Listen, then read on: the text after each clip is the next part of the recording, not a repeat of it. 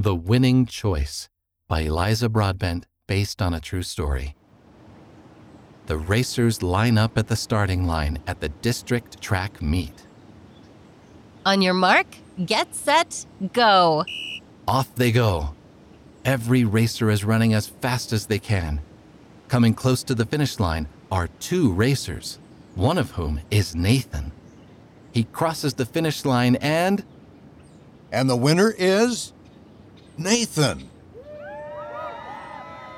afterward, Nathan's coach says, You get to go to the provincial track meet. You'll race against the fastest kids in British Columbia. No way! I can't wait! Later that week, Nathan's mom says, Your coach just sent over the schedule for the meet. when he looked on the schedule on the computer, Oh no, the meet is on Sunday! Nathan was worried and didn't know what to do. He thought and thought. Should I go?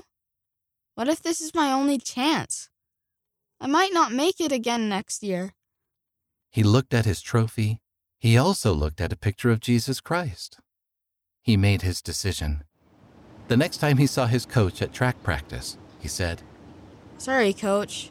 I don't do races on Sunday. I want to keep the Sabbath day holy. The next Sunday, while sitting with his family during sacrament meeting, he thinks to himself, I'm glad I put Christ first. I know I made the right choice. Read by Wes Nelson, Emily Gubler, Dave Shaw, Rick Gines, Daniel McClellan, and Rena Nelson.